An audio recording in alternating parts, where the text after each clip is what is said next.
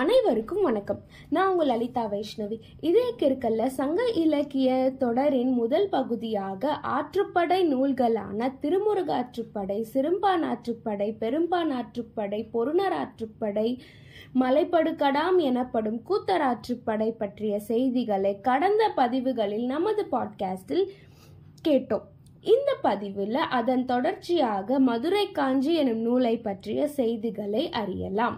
மதுரை காஞ்சி எனப்படும் நூலின் ஆசிரியர் மாங்குடி மருதனார். இதன் பாட்டுடை தலைவன் பாண்டியன் நெடுஞ்செழியன். பாண்டியன் நெடுஞ்செழியன் இளமையிலேயே அரசனாக பதவியேற்றவன்.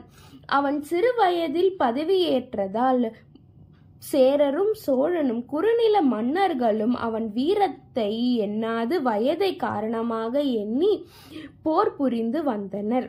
தலயாலங்கானத்து எனும் இடத்தில் நடைபெற்ற அக்கன்னி போரில் பாண்டியன் பெரு வீரத்தை வெளிப்படுத்தி தலயாலங்கானத்து செருவெருவென்ற பாண்டியன் நெடுஞ்செழியன் என்று போற்றப்பட்டான். சிறு வயதிலிருந்தே போரில் மிகுந்த ஆர்வம் கொண்டு வெற்றி மேல் வெற்றி பெற்றதால் மன்னன் மக்களின் குறை தீர்ப்பதை விட போரின் வெற்றியை கருதி வாழ்ந்து வந்தான்.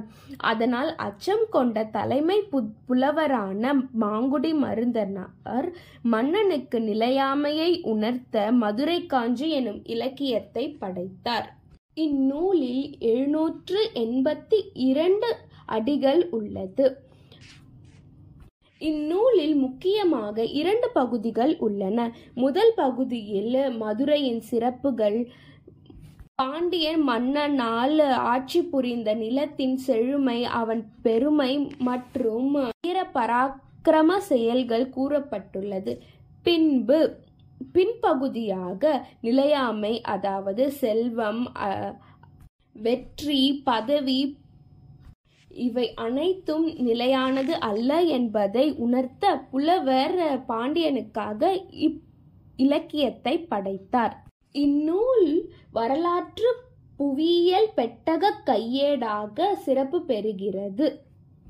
மீண்டும் அடுத்த எபிசோடில் மதுரை காஞ்சியை பற்றிய விரிவான செய்திகளுடன் சந்திப்போம். மீண்டும் மற்றொரு எபிசோடில் சந்திக்கும். நான் உங்கள் லலிதா வைஷ்ணவி. தொடர்ந்து இதய கிருக்கல் பாட்காஸ்ட்டை ஹப்ஹாப்பர், ஸ்பாட்டிஃபை, அமேசான் மியூசிக் போன்ற பல பிளாட்ஃபார்மில் கேட்டுட்டு வாங்க. உங்களோட கமெண்ட்ஸை என்னோட ஃபேஸ்புக் பிளாக் பேஜ் இதய கிருக்கல்லையும் இன்ஸ்டாகிராம் பேஜ் இதய கிருக்கல்லையும் பதிவு பண்ணுங்கள். மீண்டும் சந்திப்போம். நன்றி, வணக்கம்.